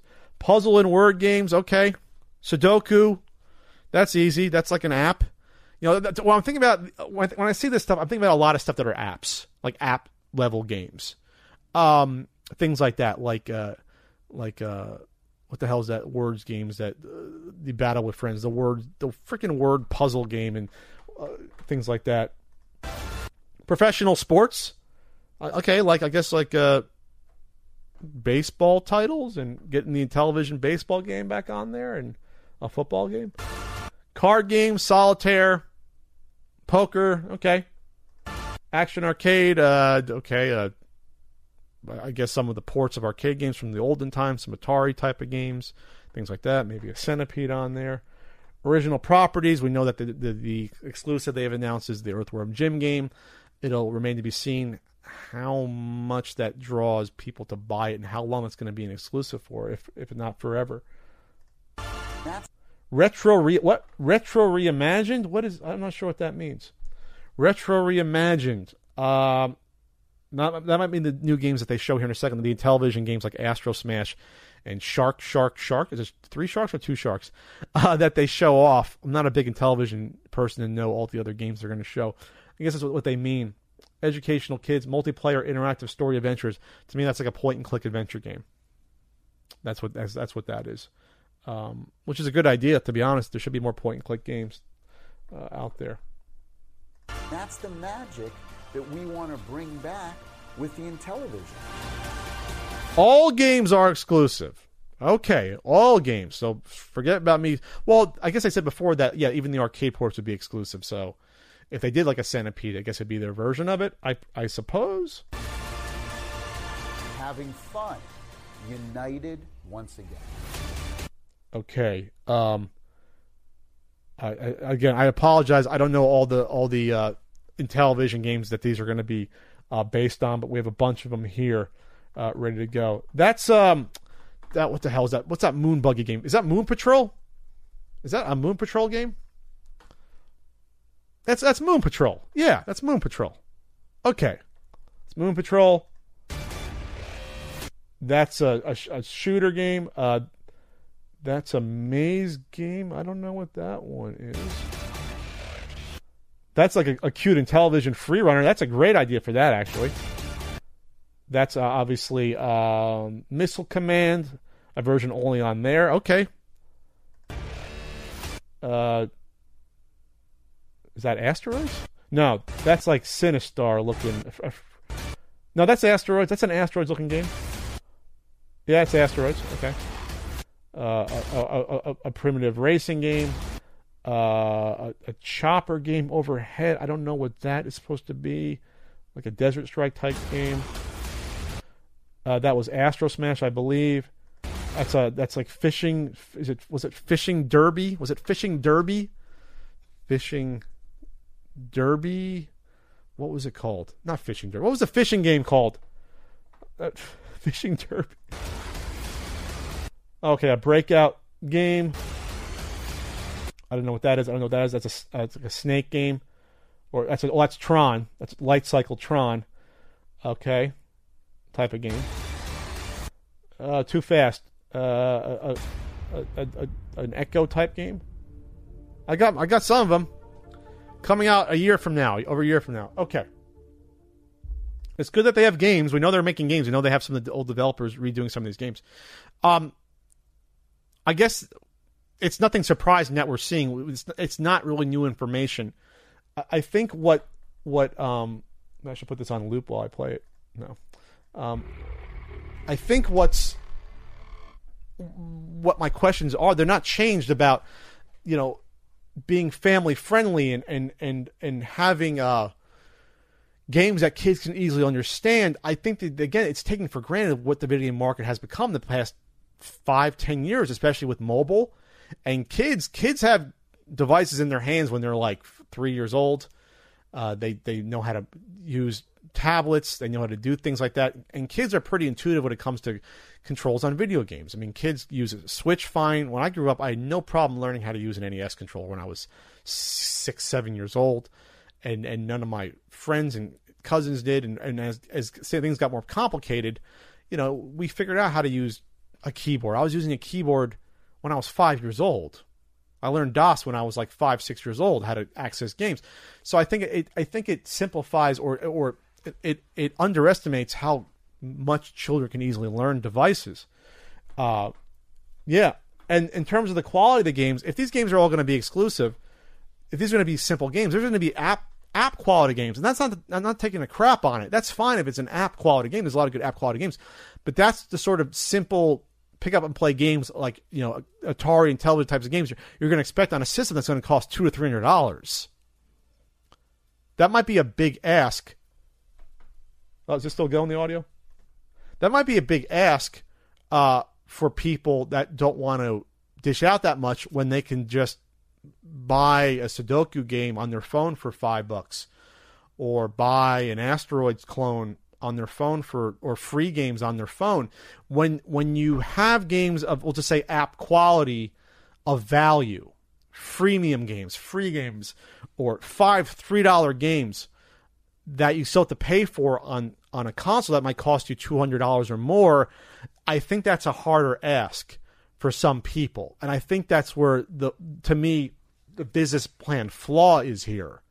Because why not just create these games and profit off the sales of these games without having to depend upon a console with a controller that looks like just like uh, any like iPhone with mostly touch. And yeah, they want to put buttons on it and a and a, a disc type uh, sort of touch device to make it simpler, uh, similar to an Intellivision controller. But no one's clamoring for an Intellivision controller in 2020. The Intellivision controller design died out in the, in the 80s where it belonged because a cross pad took over because that's what people think is easier and more intuitive and tactile buttons is what took over traditional face buttons and trigger buttons there's a reason why controllers evolved the way they did.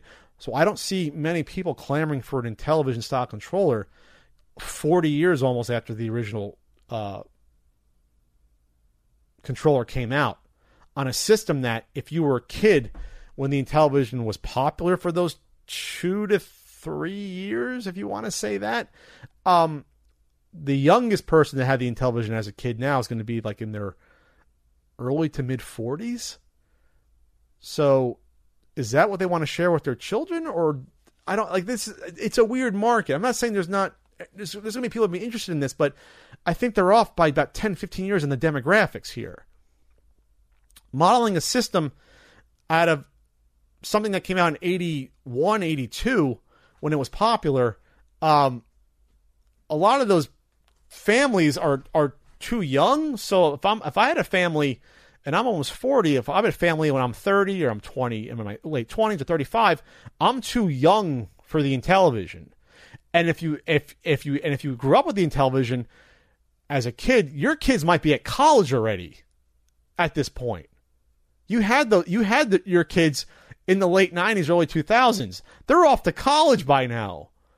So it's not for them either. So I think they're off by about 10 to 12 years here in the demographics. Here. Like if this came out 10, 12 years ago, when those Intellivision, uh, you know, you saw the Intellivision plug plug and plays in their early, excuse me, in the early to mid 2000s, those Intellivision plug and plays, that's when they sold. I don't think they would sell today. We've moved on from that, like in terms of the age, the age groups, and that's not to say the product's bad or anything. I mean, that's just a reality as other stuff plays on the screen here that I'll have Kieran uh, overlay with the trailer from the Intellivision. So you see what I mean? I just think demographically it's off. If this came out 10 years ago, I think you would have a shot. If it came out 15 years ago, I think it'd be a much bigger deal than now. Especially again when when these are games that are look like app games that you could already play on a, uh, similar style games you can play on your phone for free or for a couple of bucks uh, I would ask, why should I spend $200, $250 on a console to then buy three $5 games I could already buy and play on a cell phone or on a tablet? That's all. And I wish them luck. I'm not, I'm not wishing them failure on a project like this, but that to me is the reality of what this system is at this point. What they're banking on, what audience they want.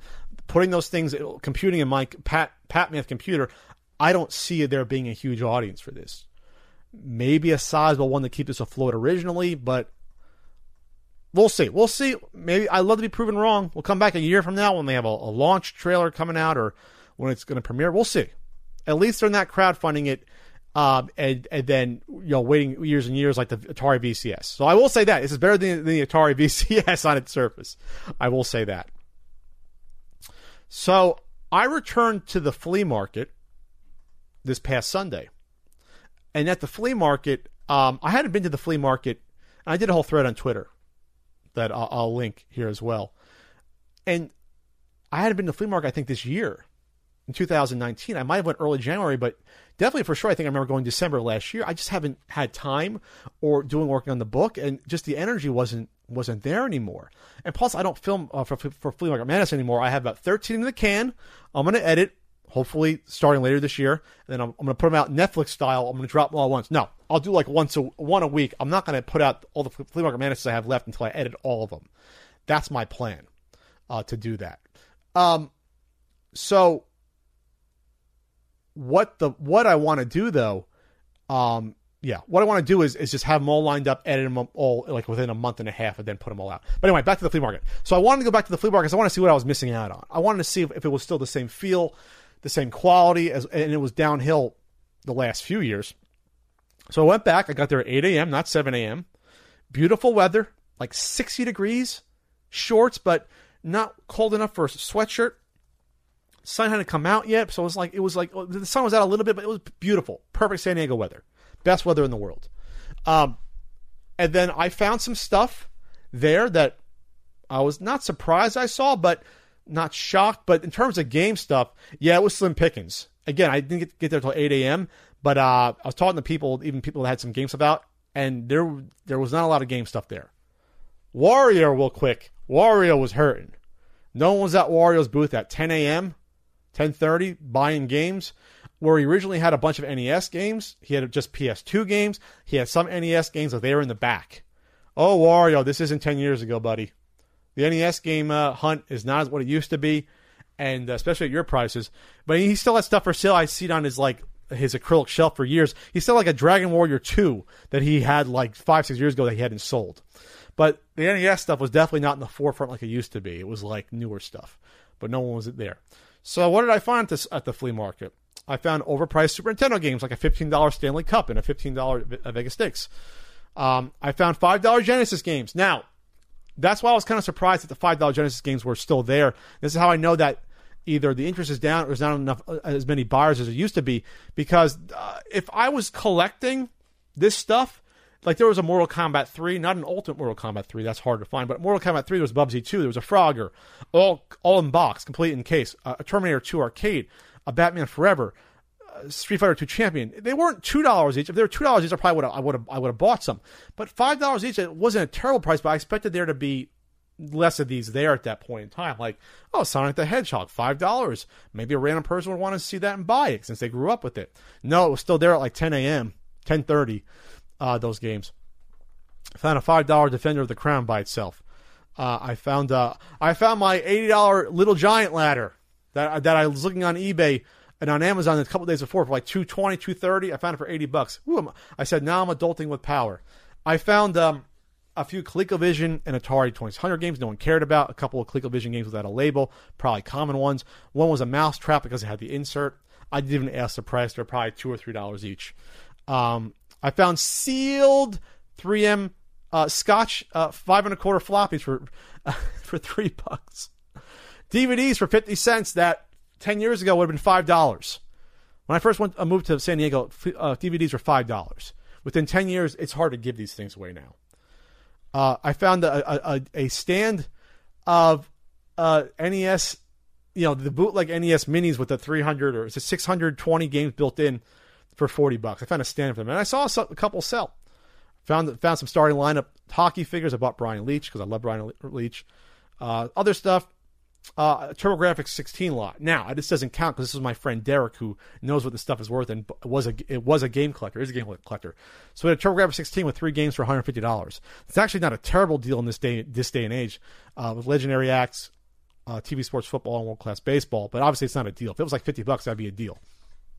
And he had the video game preservers in the box I bought uh, from him. And then I found some AWA Remco uh, figures um, that you never see at the uh, flea market. The, the long rider, someone told me on Twitter. So like, there's still stuff to find. I spent. I'm not to count. I'm not to count the ladder since that was 80 bucks. Uh, if you don't count the ladder because that's not video game stuff, I still spent about twenty-five dollars on stuff. Is that an official flea market? At that point, twenty-five bucks, twenty bucks, something like that with the with the wrestling figures, twenty bucks, twenty five. So it, it, was still fun, but it taught me the the reason I love the flea market is I like just getting out of the house and having an excuse to go out and you talk to people. So the people that there was like five or six groups of people, including an older Mexican couple that they love me. And, and it's funny because I always forget their names; they forget mine. But they, they tell me how much how much fun um, they had a vacation going to New Zealand and Australia, and, and the woman came up and hugged me. She said, "Hey, nice to see you." Hasn't seen me in eight months. Said, "I thought you moved." And then I saw uh, my buddy Luis and his son uh, Isaac. That when I first went to the flea market, he was like yay big, and now he's taller than me. Like seven years later, now he's you know he was like eight year old, seven year old. Now he's like sixteen year old with girlfriends, and see him grown up before my eyes. Like he's like like like like a surrogate son, and they're happy to see me. You know, and um, a few other dealers that I that I deal with and I bought stuff from. They're like, "Oh, Pat, good to see you." A couple of a couple of dealers sales, uh, dealers I didn't see there, but a chunk of the ones I did see, see there, it, it was just good to commiserate. Even though, yeah, I'm a customer to them. I bought from hundreds of dollars worth of stuff from them over the years, but that made me feel good. The interaction, and that made me realize like I should go back just for that alone. Just like for the social aspects of the flea market, I like even if I'm not finding the stuff like I used to, I think the social aspects I like. Now I can't make a flea market mana series out of that. Just saying hi to people that I haven't seen in eight months. But um, honestly, if I was filming, I would have been able I would have been able to make an episode out of this just from just from the interactions being fun and, and not seeing people I, I hadn't seen in a while. It's been a while, but from the from the stuff I found that I thought was worth it. So um, yeah, it's not the same flea market. It never will be. The the, the height of the flea markets, you know, it peaked 2012, that 2013, as I said before. Definitely by 14, it was done. We'll just say 2012. The first three, four, three, four years I was here. Not the same. It's never going to be the same. less sellers, less uh, less things to buy, and and this would be a perfect day for sellers at the, at the flea market as well because it was like beautiful weather. Even when I left with the sun out, it was like maybe at most 79 degrees, 80 at most. When I was there, most time it was like 65 degrees, 70 degrees. So not the same. It's a different world now. Different world from where you come from. And uh, Wario looking sad, trying to sell his stuff there. Yeah, just not uh not not not doing it the same way Wario, my my arch nemesis. I don't know. He says I don't know. He says know who I am still, which I think is funny. Maybe that'll be the reveal of the last Flipper Man. I'll actually interview him, have a heart to heart, and we'll hug and and uh, and we'll swap kisses. Kisses. I don't know. What am I talking about? Do you hear that hum in the background? My editing computer is on. You know why? I was done recording this podcast. I finished it up. It was all finished. I said finished twice. I'll say it three times. But you know why I'm back recording here when I should be eating a Flex Pro meal right now? FlexProMeals.com slash CU podcast. Save 20% off your first order. Is because of an announcement when I see Sony trending on Twitter – I'm like, okay, what's going on here, Sony? Are you sold? Is the PS uh, five going to be out in a month and a half? No, no. So it turns turns out that Disney could not come to terms terms with Sony to continue co-producing the uh, the, the, the I'm so flabbergasted the upcoming Spider-Man movies, so that uh, Sony has no deal with Disney anymore, which means that Spider Man is out of the MCU on future movies. And future, yeah, flabbergasted by this. Now, the terms four were extremely, extremely favorable to Sony. So, how it worked was they were co producing the movies, but uh, uh, uh, Disney was producing it. Kevin Feige was producing these movies. He loved Spider Man, and working in with the MCU the past few years has been magical. Five movies Civil War in 2016, uh, Homecoming 2017, uh, 2018, you get uh, Infinity War 2019, you get Endgame, and then Far From Home, which is uh, one of the, to me, the second best Spider Man movie out of the, um, not counting the animated one, out of the six or so they've had uh, or seven movies. It's the second best one. It's made over a billion dollars for Sony, and Sony kept about ninety five percent of the profits in this deal. So they put up the money, which they have, to get ninety five percent of the profit when they're not doing any of the work. They did the marketing and distribution, but none of the work to produce the film. That was Disney doing that to make sure they didn't F it up. So now they came back to Sony, according to these reports, and said, We will put up half the money with you if we get uh, half of the profits, not this 5% garbage. And then we can also help develop uh, your other movies that you're putting out, like with Venom and uh, you know all, all, the other properties you have control of, like Black Cat and Silver Sable, uh, which are owned by Sony now. Uh, and then Sony's like, well, no, we can do this ourselves. We got this figured out because you showed us the way how to do a cinematic universe using our character, Spider Man, that we own, you know, unless we make a movie every three years and the rights go back to you. So, so Disney comes in, takes almost no money from from this compared to what Sony gets, does all the work to reinvigorate a character that Sony had fucked up how do you fuck up Spider Man? But they did with those uh, those Andrew Garfield movies. They fucked it up and had no plans for the future. Really, they had no idea where to go. We're going to do a Sinister Six movie. We're going to do an Aunt May movie. We're going to do a, a, a, a Gwen Stacy movie. We're going to do a Spider. We're going to do all these different things. And then uh, Disney swoops in and says, you know what? We can use them. Let's work something out. And so, almost out of charity, it seems, you know, Disney did this deal with them, and also to make sure they use the most, one of those most popular characters correctly because they don't want Sony to screw it up. So, and it worked. It worked great for Sony and for and for Disney, and they can't renegotiate at this point. It seems like at this point they're they're they're you know no counter offer from Sony. Sony Sony could have said, uh, "How about we do twenty five percent for you?" No, Sony would rather make uh, you know, hundred percent of a shittier movie that they're going to put out without any of the MCU uh, characters involved or any mention of the MCU characters. They'd rather make like 750 million 100% versus 50% of 1.2 or 1.1 billion. Which yeah, on paper they're coming out ahead ahead, but then there's less um, continuity for the character. There's less interesting interactions, and then he can't go out and do those other movies. So Sony, uh, Sony's just the worst. That's the one thing I can say.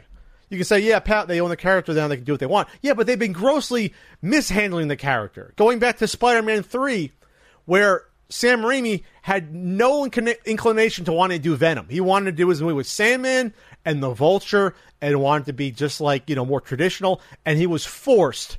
Sam Raimi was forced to include Venom in Spider-Man Three, and you saw how that turned out. It turned out awful. And then when Spider-Man Four came about, he was also forced to do things he didn't want to do. And so then he walked, and then when he walked, Tobey Maguire walked. So we didn't even get, get a chance to see, you know, a fourth Spider-Man movie done to sort of like wrap up the franchise in a decent way, which everyone was kind of on board for at that point in 2007. So yeah, we'll get another one out in a couple years, two or three years, and then you know, uh, Tobey Maguire and everyone else uh, can go out on top. We didn't get to see that, so they do this reboot in 2012, and it was all right. It wasn't fantastic. And then the sequel was balls.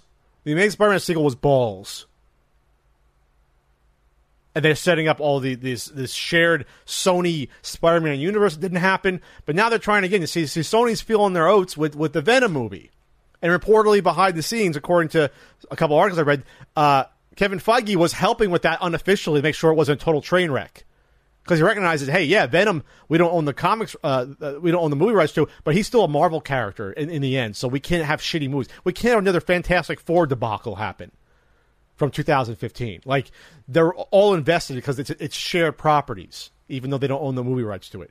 So this is just a, a near catastrophe at this point, near catastrophe.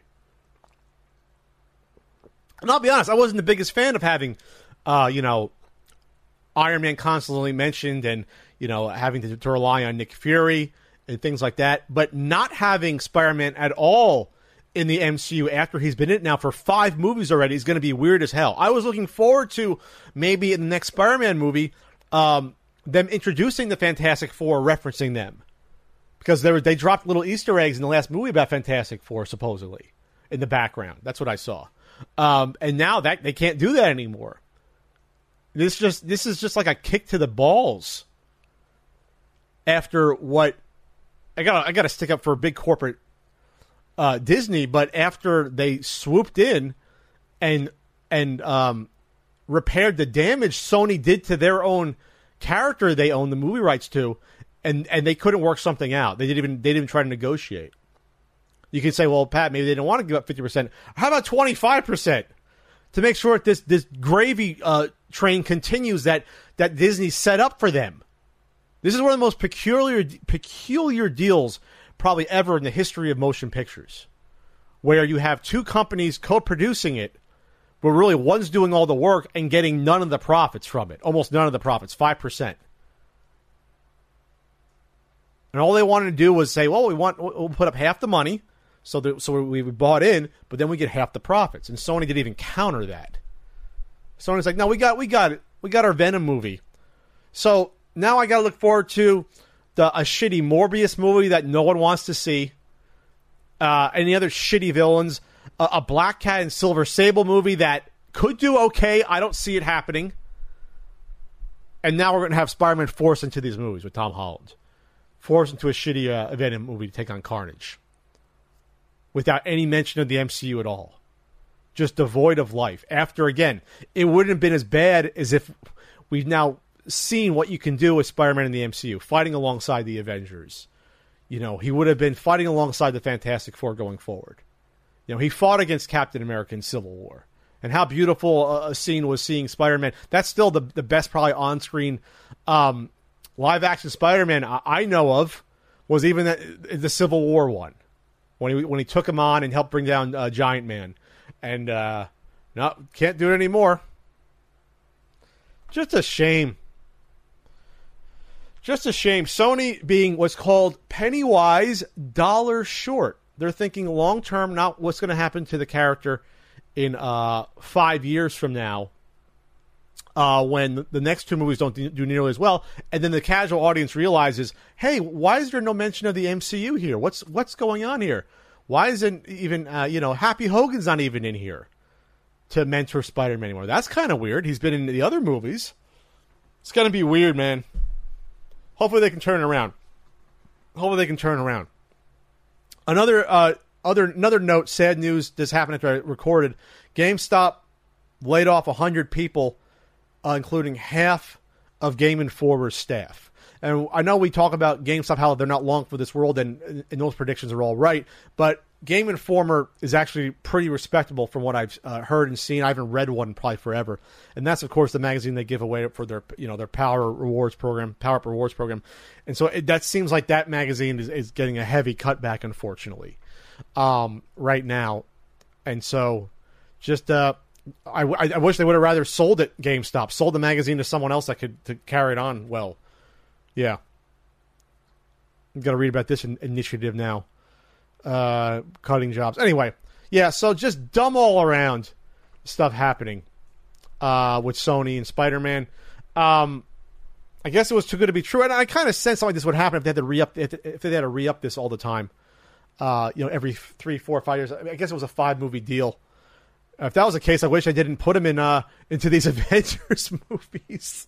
I wish they saved him for the next couple. They're supposed to, they're supposed to have two two more Spider-Man movies in development with the current director and with Tom Holland. That's that's supposedly the news here. Just uh just not good.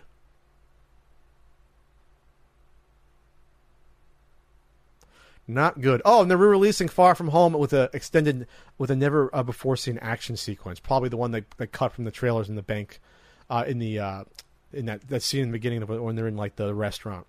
That's what that's going to be, uh, the extended version man, not good. Not happy about this. All right, then. Well, that's it uh, for this news. So uh, it, it's sad uh, for this. Also, the Game Informer staff uh, being laid off is, very sad. And, unfortunately, on, and on that aspect, there's not a lot of. Um, it seems like every year something's being shut down, and there's less and less game news outlets. Um, so it's it's hard for these people to find jobs easily here and there, uh, you know, because of that. So hopefully they land on their feet as well. Uh, in terms of Spider-Man deal, yeah, I'm annoyed. Just annoyed by that. Q and A time on the CU podcast here. Well, actually, a Patreon poll. You can go to patreon.com slash uh, CU podcast. You vote on the topic each week. There's a writing each week. There was Ian just I put up one from him yesterday. I wrote about pizza last week. I'm starving. I'm starving here. I'm starving. And there's a, a weekly Google Hangout with Ian. I think it's this weekend for him coming up. So the Patreon poll is going to be uh, your choices are drumroll please. I should have this up here, but I don't. Patreon. Uh, what's my Patreon here? Post. Uh, in third place, da, da, da, drum roll as I as I waste time. Third place on the poll. This is a bad week for second and third place. Third place, nine percent. What classic arcade games do you not enjoy playing? Now I put in parentheses, maybe safer when Ian is back with it with a tongue emoticon. 9%. That's a good topic. So I basically discourage people from voting for that. Second place was 16%. What would your ideal game collection consist of? A price was no object. Uh, and then first place is 75%. Has, Pe- has Pat dealt with troublesome folks or trolls in person? Um, I thought this was going to win. I haven't spoken about this in a while. It's been a while. But yes, of course I have. It's rare, though. So I go to, uh, since 2010, between 2010 and 2019, that's like 10 years ago in conventions. The average number of conventions I go to each year is probably if you if you some years is more than six. The beginning of it goes probably less than six, like three. We'll say the average is six a year. More and more the year after year. My peak was probably 10 in 2016, 17. 10 a year. We'll just say the average is six to seven. So I've been to probably 60 to 70 conventions the past nine, 10 years. I could probably count on two hands, maybe three, the number of weird or bad fan interactions I've had or interactions with people in person. And that includes probably YouTubers or content creators that have tried to take shots at me, that have approached me in a drunken state, or try to make nice with me that I didn't want to deal with, or well, not make nice me, just pretend things were cool and they weren't, and I don't like that. When like, oh yeah, you did a video about me, uh, took shots at me, and then now you see me trying to be cool with me. It's like, nah, you gotta own up and apologize at least. And some YouTubers have, some some on the phone or in person who, who have attacked me have, have owned up to that. Others haven't. But that's not what I'm talking about. I'm talking about just trolls or we'll say bad seats. And how do you deal with them in person? And well, this has happened at Missouri GameCon. And this happened with someone that came up to me and said, "Hey, Pat, um, whatever their name was on YouTube, uh, you know, I, I, I noticed that I can't, no one's re- replying to my comments anymore, and I think I might be blocked, and I'm, and I'm, you know, I think you blocked me, and um, and you know, and they were meek and humble, and that's usually how it is, especially when they're they're when they're froggy online or on Twitter, in person, not the same. But um, they were kind of apologetic. But how did I respond? I was I wasn't an asshole, but I was firm but fair, and I said, "Listen, if I blocked you, I probably had a good reason for it, and you probably deserved it. You probably said something that was probably shitty, and um, you know, what do you want me to say about it?" And um, you have to empathize with people because you have to realize that when people are lashing out online, they're doing that because usually they don't like something about their own life or um, they're feeling either bad about something else happening or they're depressed. And I realize that that in the moment when you leave a bad comment, that that doesn't always represent you. Um, it doesn't represent who you are, but it's still shitty and it has to be accounted for. And you should be held accountable for that. And this isn't just with me. This same person, I think, said the same thing to Jay from the Game Chasers, where he said, and Jay knew who this person was. This I didn't know who this person was. Jay knew who this person was, and so he kind of called them out. I think more on on the fact, especially since the, uh, this person was a troll online, had associated with someone else that Jay didn't like that had taken shots at Jay. So Jay, Jay was like, "What the hell?" And and Jay has spoken about this to me before about people that have come up to him that try to apologize uh, to him, and Jay's like been less, we'll just say less friendly than me. Where Jay's been like, "You had a problem with me, you want to take it outside." Because I know who you are, I know you've attacked me, and that's how Jay is. Jay's real. Jay is like me. We're we're real. Who we are online is who we are in person for the most part. Um, but I didn't do that. I never I never threatened to fight someone that came up to me. Now, now that might be different with a content creator uh, that ha- takes shots at me and Ian. That if I see in person, I'll probably ask, "Hey, is this a is this a mutual combat state?" Oh, is it? Oh, let's let's let's do this then. Why why not? You might you definitely have a problem with me, so let's settle it one way, one way or the other. But for uh, for a, a troll or someone who is a fan and made a bad comment, or someone who follows her, no, I would never do that. Um, I wouldn't be that unless I did something very heinous. But that's that'd be that'd be you'd really cro- cross the line, uh, something like that. Um, but but with this person, I just sort of like shrugged and said, you know, I, I appreciate you watching my stuff, but no, I'm not gonna. I, I'm not. I don't have time to unban you. I don't. I'm not gonna go look that up. But you know, that's just a consequence of being being a dick online. I'm sorry. 99.9% of interactions are good and, and and that's what I say about the type of people that are that exist in the online world a lot of the people leaving shitty comments and and and trying to be trolls, trying to get a rise out of you, those aren't the type of people to get out of the house to go to a uh, to an event. Or if they are, they won't in person act the same way. It's totally a, a, power trip for them to do that because in their own lives they, they, they feel powerless or they, they don't like their job or they, maybe they have a shitty relationship or maybe they, they don't have a, a, a girlfriend or someone they can talk to or they don't have many friends you know, so that's their way of lashing out and trying to feel good about themselves and putting themselves over at the expense of someone else. I totally get that. It's that's psychology 101. The same with content creators that come after uh, people sometimes the same exact thing. They're miserable people, a lot of them. They hate things about themselves. They wish they can change what they can't or or or or, unwilling to face uh, face the risk of, of changing it or admitting that there's problems with themselves. I totally get that. Uh, but um, in person, it never happens because the type of people that want to come out want to have fun and they're friendly and they want to they want the joy of interacting with people and knowing that deep down we should be uh, seeking the warmth of others and the friendship of going to the flea market and and and and being and happy to see people and to interact. And when you're online, being a keyboard warrior, that's not who you are at that point in time. So those people don't come out to these conventions by and large. It's very, like I said, it's very rare where I have these interactions with troublesome folks. There's been a couple of drunk people I had to deal with. One person seven years ago I had to deal with where um, they sort of got in my face, and I had to had to yell at them, but I would have yelled at them in 2019. I'm a little more stable now, but the, you know they got in my face when they were drunk. But whatever. Like I said, that's extremely rare. Hasn't happened in, in a while. Something like that happened. So that's how I, I deal with the troublesome people. You just you, you try, try to show empathy, but you be firm, but fair. But you don't back down either. If someone did something shitty to you, you don't give them a free pass. And that's that's where I come from. That's how I grew up. It's not necessarily a Jersey thing. That's just a, being a man of honor. It's like, oh, you did something crappy. You got to apologize, or you got to show that you're a different person now, and then we can be good. If not, hey, you know, I got to deal with you. Got to deal with you. You know, it's the way it works. So that's my Patreon poll topic. Uh, thanks for, for voting. And then Ian will be back uh, next week to take shots at me and yell at Pat. And to, you know, no, I love Ian. It's a better, it's better, it's better, it's a better podcast with Ian, isn't it? I hope so. I hope so. Is that it for this CU podcast? How many topics have I had? One, two, three, four, uh, five, six. Yeah, that's it for the CU podcast. I'm done.